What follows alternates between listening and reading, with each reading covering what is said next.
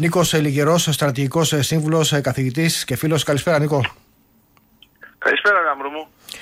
Τι γίνεται με το, με, μεταξύ Κίνας και Ρωσίας εκεί, αυτό είναι μεγάλο θέμα. Το ασχολούμαστε τις τελευταίες ημέρες, διότι θα εξαρτηθούν πάρα πολλά πράγματα από, από το πώς θα εξελιχθεί και αυτή η σχέση. Οι Κινέζοι τώρα κρατάνε το, τη θερμοκρασία εκεί πέρα τη σχέση, από ό,τι φαίνεται. Έχεις απόλυτο δίκιο, αλλά μιλάμε πιο πολύ για μια σχέση παρά μια συμμαχία. Ε, στην γεωπολιτική και στη γεωστρατηγική οι μεγάλες συμμαχίες γίνονται μόνο με χώρες που δεν έχουν επαφή. Το γεγονός ότι η Κίνα και η Ρωσία έχουν ε, τόσα πολλά σύνορα σε μέγεθος και το γεγονός ότι παίζουν και στην ίδια περιοχή και για την ε, Ασία είναι κάπως δύσκολο να λειτουργήσει αυτή η συμμαχία ακόμα και να είμαστε στο πλαίσιο του Heartland. Άρα εγώ λέω απλώς ότι η Κίνα έχει μεγαλύτερη επιρροή στην Ασία, η Ρωσία έχει μεγαλύτερη επιρροή στην Ευρώπη. Αυτό το ντουέτο τώρα προσπαθεί να πει τουλάχιστον τυπικά για το φαίνεστε ότι είναι μαζί και δεν είναι τυχαίο που η συνάντηση έγινε αμέσως μετά την επέτειο της ε, εισβολής στην Κρυμαία. Απλώς φαίνεται ότι η Ρωσία είναι όλο και πιο εξαρτημένη από την Κίνα και για τα θέματα τα ενεργειακά γιατί επειδή δεν μπορεί πια να πουλήσει σε εμάς έχει απευθυνθεί στην Κίνα και ε, η Κίνα επειδή έχει και τη δικιά της την ατζέντα, τα έχουμε πει και μαζί σε σχέση με την ε, Ταϊβάν, εξετάζει πώς μπορεί να λήξει πιο γρήγορα αυτός ο πόλεμος ε, προτείνοντας ακόμα και ένα σχέδιο ειρήνης το οποίο βέβαια δεν έχει νόημα για μας αλλά αυτό που έχει σημασία είναι ότι προσπαθούν να μειώσουν την επιρροή της Αμερικής πάνω σε αυτό το θέμα λέγοντας ότι αυτοί μπορούν να παίξουν και τους ε, διαμεσολαβητές όπως το έκαναν και με το Αφγανιστάν και με το Ιράν και μπορούν να παίξουν κάπως διαφορετικά αλλά νομίζω ότι απλώς θέλει ο Πούτιν να δείξει ότι έχει έναν μεγάλο σύμμαχο. Ε, δεν ξέρω κατά πόσο τον εμπιστεύεται και πρέπει ε, και εμείς να είμαστε πολύ προσεκτικοί να μην είναι εντελώς αδύναμη η Ρωσία και να είναι πια σχεδόν το τσιράκι της Κίνας mm γιατί αυτό θα ήταν πάρα πολύ αλλά πρέπει η Ρωσία να ξαναμπεί στη θέση της και να μην κάνει τις υπερβολές όσο αφορά την εδαφική ακαιρεότητα γιατί εμείς είμαστε στην Ευρώπη και ξέρουμε ακριβώς τι σημαίνει αυτό. Η, η Ρωσία πάντως επί του παρόντος φαίνεται ότι δεν μπορεί να τελειώσει ένα πόλεμο το οποίο ξεκίνησε και ίσως ε, ψάχνει μια διέξοδο. Το ερώτημα είναι οι Κινέζοι θα τη δώσουν διέξοδο ή θέλουν να παρατείνουν τον πόλεμο για να φθείρουν και τη Δύση; Διότι εδώ φαίνεται ότι οι Κινέζοι επειδή τώρα αντιλαμβάνονται ότι μπορούν να δημιουργούν, να, να καλύπτουν ένα κενό ή αν θες μια, ένα στρατηγικό έλλειμμα των Αμερικανών. Δηλαδή είδαμε την ε, συμφωνία Σαουδικής Αραβίας Ιράν έτσι, με κινέζικο προξενιό. Ναι. Ε, τώρα με την ε, Ρωσία. Γενικά επιδεικνύουν μια κινητικότητα και θέλουν να δείχνουν ότι καλύπτουν το αμερικανικό κενό ε, οι Κινέζοι θέλουν όντως να σταματήσει ο πόλεμος ή θέλουν να διατηρήσουν την εμπλοκή, να φτύρουν και τη Δύση σε ένα πόλεμο να κρατάνε, δηλαδή τη Ρωσία Κοίτα, ζωντανή; Το, το καλύπτουν αυτό το κενό ε, σε περιοχές που δεν έχουν σχέση με τη θάλασσα. Άρα είναι ακριβώς η, η ακολουθία της υψηλής στρατηγικής για τον δρόμο του μεταξιού. Το γεγονός ότι παίζουν σε αυτή την περιοχή είναι αναμενόμενο. Όπως και το θέμα με την Αφρική. Ε, όσο αφορά τώρα τη Ρωσία, όσο πιο πολύ καθυστερεί αυτή η διαδικασία και όσο πιο πολύ φαίνεται ότι και για τους Κινέζους τελικά η Ρωσία δεν είναι ένας αξιόπιστος σύμμαχος γιατί δεν έχει τη δύναμη μιας υπερδύναμης ε, είναι ένα πρόβλημα γιατί σημαίνει ότι το μοντέλο που είχαν αναπτύξει σαν ισομορφισμό σε σχέση με την Ρωσία και την Ουκρανία, με την Κίνα και την Ταϊβάν που βέβαια δεν είναι μόνο η Ταϊβάν ο στόχος τους, είναι και άλλες περιοχές όπως είναι και η Νότια Κορέα ε, δεν λειτουργεί Άρα πρέπει να αναπροσαρμοστούν, αλλά σίγουρα θέλουν να μειώσουν την επιρροή και της Αμερικής, σίγουρα θέλουν να εμπλακούν και σε θέματα που είναι κοντά στην περιφέρεια της Ευρώπης, αλλά για το Ουκρανικό καθ' αυτό δεν τους ενδιαφέρει. Γιατί αυτό που γίνεται, για να τα πούμε τα πράγματα με το όνομά τους, ε, πιο πολύ ενδιαφέρεται η Ρωσία να μπει στην Ουκρανία παρά να παίζει στη Σιβηρία αλλά το Πεκίνο ενδιαφέρεται πάρα πολύ για τη Σιβηρία. Άρα άμα κάποιος ασχολείται από τη μια πλευρά και δεν, έχει, δεν προλαβαίνει να ασχοληθεί με την άλλη, τον συμφέρει, αλλά το θέμα είναι ότι να παραμείνει σε ένα επίπεδο που μπορεί να είναι αξιόπιστο γιατί δεν μπορεί ούτε η Κίνα να παρουσιαστεί ότι είναι ισοδύναμη με την Αμερική ενώ βάζοντας μαζί της και τη Ρωσία από τη στιγμή που η Ινδία δεν παίζει ακόμα το μεγάλο παιχνίδι σε βαθμό ε, που θα το δούμε ε, τότε έχει σημασία για αυτή να κρατήσει τουλάχιστον φαινομενικά αυτή τη συμμαχία για να μπορεί να το πει και στους ίδιους τους κινεζους η Ινδία έχει την πολυτέλεια λόγω μεγέθους και εκτοπίσματος ε, να μην παίρνει θέση έτσι, ούτε με τη Δύση ούτε με, του, με τους ε, Ρώσους και να διατηρεί μια παθοτερίζουσα στάση γιατί δεν μπορεί κανείς να την πιέσει να πάρει θέση. Απλά τα πράγματα. Η Ινδία πιστεύεις ότι θα συνεχίσει να λειτουργεί έτσι, δηλαδή θα πάρει κάποια στιγμή, θα ρίξει το βάρος της προς τη μία την άλλη πλευρά. Όχι απαραίτητα στον πόλεμο, αναφέρομαι γενικά στο χάρτη που αναδύεται στο χάρτη η Ινδία έρχεται τώρα και πιο κοντά μας. Απλώς ε, όπως το είπες πολύ σωστά δεν υπάρχει βιασύνη, δεν υπάρχει λόγος να την πιέσουμε. Ε, από τη στιγμή που δημογραφικά έχει ήδη ξεπεράσει την Κίνα. ουσιαστικά την Κίνα μπορεί να παίξει έναν άλλο ρόλο. Μην ξεχνάμε ότι έχει μια παράδοση σε σχέση με τους αδέσμευτους αλλά μην ξεχνάμε και ε, το πλαίσιο του Commonwealth. Άρα λέω απλώς ότι παραδοσιακά η Ινδία είναι πιο κοντά μας, έχει ε, αντιπαραθέσεις και με την Κίνα, τα βλέπουμε τα πράγματα και στη ζώνη επαφής, ε, βλέπεις το θέμα με το Νεπάλ, με το Θιβέτ κτλ. Ε, στην πραγματικότητα θέλει να παίξει έναν ρόλο εκεί πέρα, αλλά καταλαβαίνει ότι ε, άμα πάει προς την Κίνα, σημαίνει ότι η Κίνα θα κρατήσει την ηγεμονία. Αν είναι προς εμάς, τότε θα είναι ένας μεγάλος σύμμαχος. Άρα σε επίπεδο υψηλής στρατηγικής η πορεία της είναι αναμενόμενη. Τώρα να θέλουμε να την πιέσουμε και να έρθει πιο κοντά μας πιο γρήγορα ε, θεωρώ ότι είναι ένα στρατηγικό λάθος ε, γιατί όταν έχεις να κάνεις με ένα τέτοιο παίχτη πρέπει να τον σέβεσαι. Ε, δεν πιέζεται. Τώρα στα πιο τοπικά δικά μας, αν θες περιφερειακά τοπικά δικά μας, εδώ Ανατολική Μεσόγειο, έχουμε το Ισραήλ το οποίο έχει μια εσωτερική κρίση πολιτική και φαίνεται αυτό το πράγμα και δεν ξέρουμε τώρα τι επιπτώσεις μπορεί να έχει γενικότερα στην ε, πολιτική τους, στον περίγυρο. Έχουμε την Αίγυπτο του Σίση, ε, η οποία αναδεικνύεται εκ των πραγμάτων σε πυλώνα στην περιοχή τουλάχιστον όσο υπάρχει ο Σίση εκεί. Και έχουμε και μια Τουρκία η οποία μετά τον σεισμό λόγω αδυναμίας και όχι λόγω επιλογής έχει κατεβάσει τους τόνους.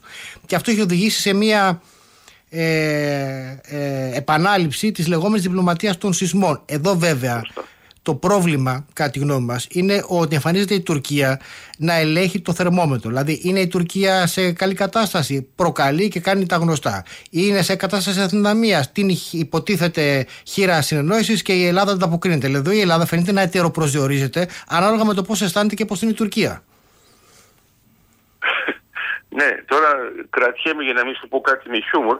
Δεν νομίζω ότι κρατάει το θερμόμετρο. Νομίζω ότι το θερμόμετρο έχει μπει κάπου και γι' αυτό φαίνεται η θερμοκρασία.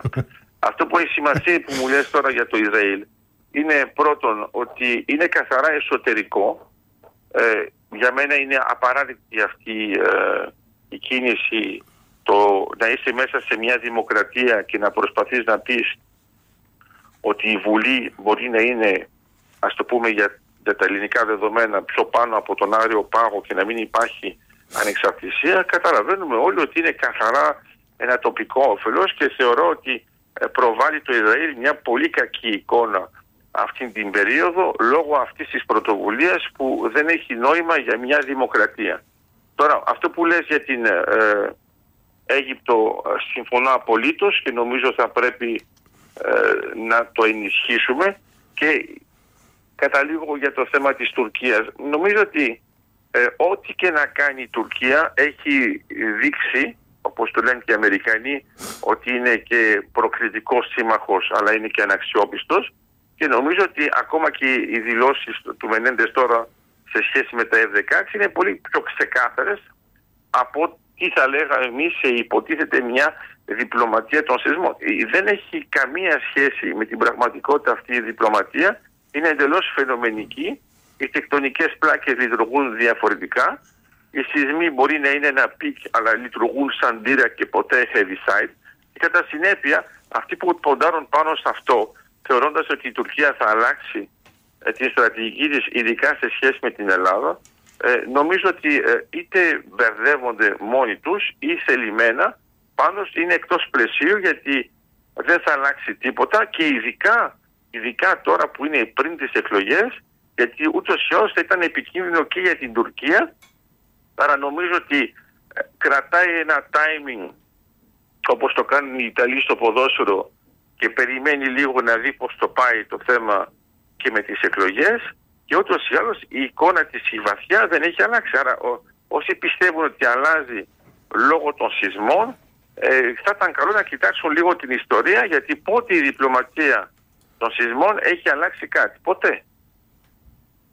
Οπότε εντάξει, ε, είναι αφελές να πιστεύει κανείς ότι η Τουρκία θα αλλάξει πολιτική επειδή έπαθε μια καταστροφή. Η αδυναμία της ενδεχομένως της επιβάλλει τώρα να προσαρμόσει τακτικά τις κινήσεις της δεν σημαίνει ότι στρατηγικά, στρατηγικά έχει αλλάξει κάτι.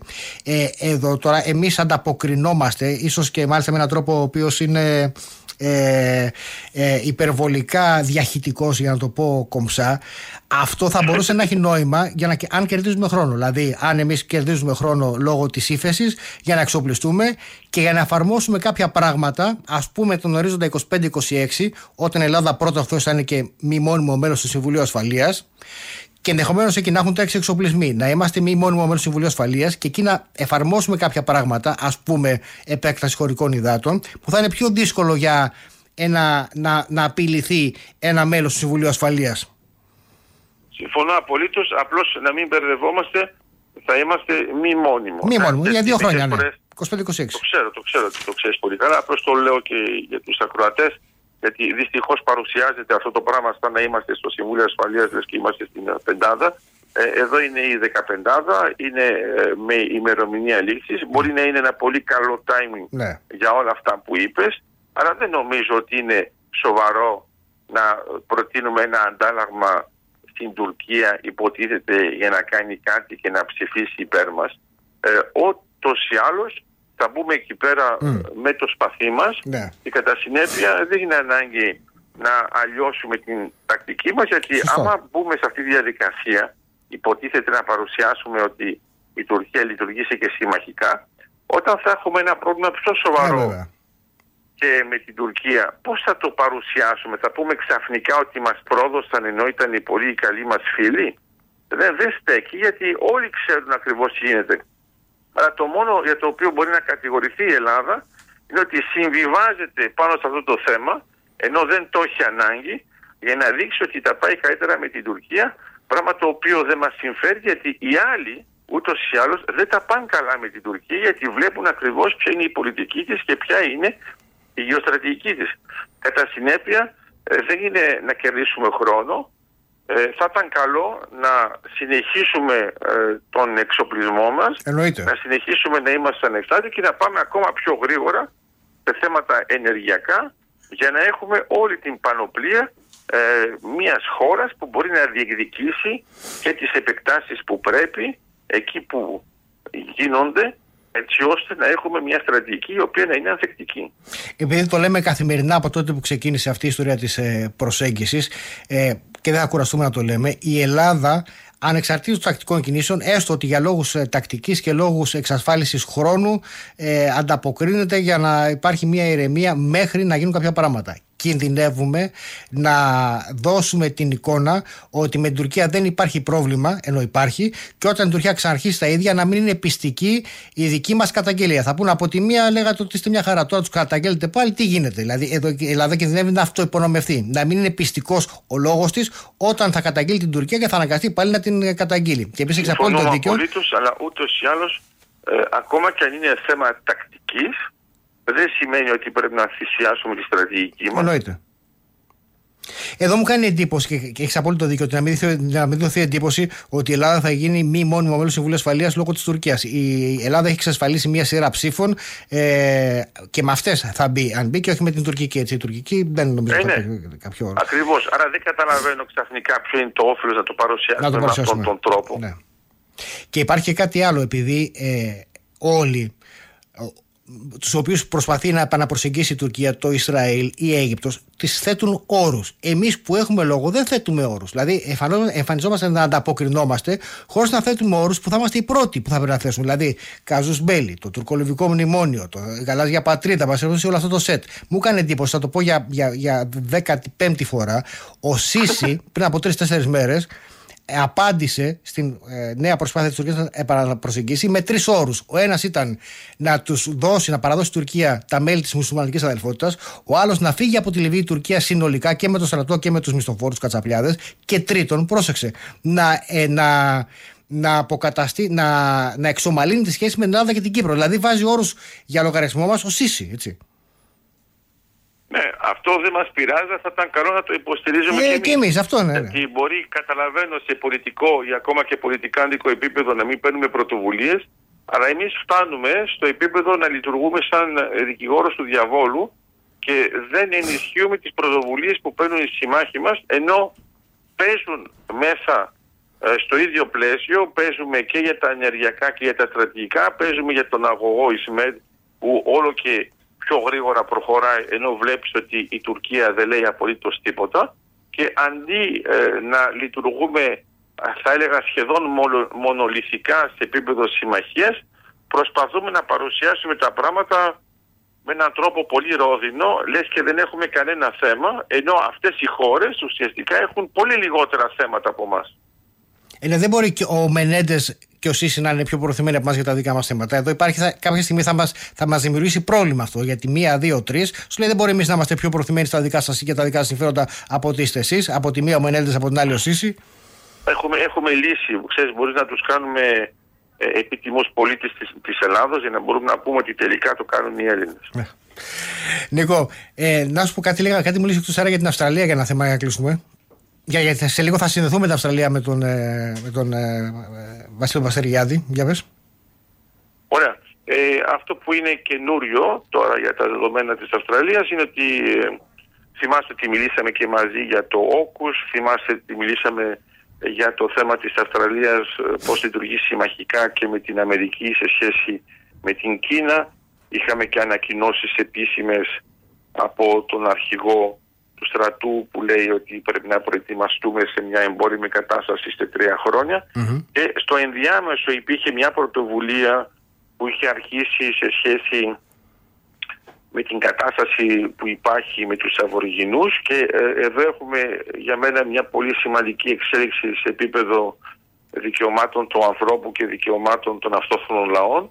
Είναι ότι η Αυστραλία τώρα αποφάσισε ε, είναι η δήλωση του Πρωθυπουργού να ε, διεξάγει ένα δημοψήφισμα σε σχέση με την αναγνώριση των Αβεργινών ως ε, πρώτος λαός, First Nations, στην Αυστραλία και στη συνέχεια να υπάρχει και ένα σώμα το οποίο θα μπορεί να δίνει ιδέες, συμβουλές στη Βουλή και στην εκτελεστική κυβέρνηση έτσι ώστε να μπορούν να παίρνουν ε, αποφάσεις και να δημιουργούν και νομοθεσία η οποία αφορά κατευθείαν τους Σταυρικούς και αυτό έχει μεγάλη σημασία γιατί για μένα θα αποτελέσει ένα παράδειγμα προς μίμηση γιατί ήδη πρωτοστατούσαν τα δικαιώματα των αυτόφωνων λαών του 2007 στα Ηνωμένα Έθνη. Εδώ όμως έχουμε κάτι το πρακτικό και νομίζω ότι είναι ένα ε, δημοψήφισμα ε, δικαίωσης. Και ε, άμα το κοιτάξουμε τώρα πολιτικάνικα σίγουρα μερικοί θα πούν μα αυτό το κάνει τώρα το Labour Party ναι, ναι. Ε, ενώ στην πραγματικότητα ήταν ε, μια ιδέα το Conservative Party. Το θέμα για μένα δεν έχει μεγάλη σημασία. Ε, είναι κάτι που έπρεπε να γίνει εδώ και καιρό. Έφτασε στην φάση της οριμότητας. Θα έχουμε αυτό το δημοψήφισμα από ό,τι φαίνεται εντός του έτους τον Ιούνιο και νομίζω ότι είναι πολύ σημαντικό γιατί ε, η Αυστραλία δείχνει έμπρακτα ότι είναι μια δημοκρατία η οποία αναγνωρίζει το ιστορικό της υπόβαθρο σε κάποια φάση για να καταλάβεις λέει ο Πρωθυπουργός ότι ε, είμαστε περήφανοι να είμαστε σε μια χώρα ε, όπου υπάρχει μια συνεχή ιστορία εδώ και 65.000 χρόνια ή μπορεί και περισσότερο. Ναι. Αυτό που έχει σημασία είναι ότι είμαστε της συνέχειας εντάξει, και ε, ήταν καιρός να γίνει. Τώρα θα το δούμε ε, όλα θα παιχτούν σε σχέση με τις απόψεις αλλά αυτό που έχει σημασία και παραλαμβάνω το κομμάτι που σίγουρα σε ενδιαφέρει περισσότερο το δημοψήφισμα αυτό δεν έχει καμία σχέση μα καμία με θέματα που είναι εθνικά και σε διεθνείς σχέσεις. Δεν μπορεί να αμφισβητήσει τίποτα okay. σε σχέση με την ε, συμμαχία της Αυστραλίας με την Αμερική, το όκους ναι, ή είναι ακόμα και θέμα, την αντιπαράθεση με την Κίνα. Αντιθέτως, είναι κάτι που. Εντάξει, ε, okay, πρέπει να κλείσουμε. Ναι, okay. Γιατί μου κάνει νόημα. Εντάξει, κατα, κατανοητό, εντάξει, ενδιαφέρον έχει να πούμε με την Αυστραλία. Ευχαριστώ πάρα, πάρα πολύ, Νίκο. Καλή συνέχεια. Να είστε καλά.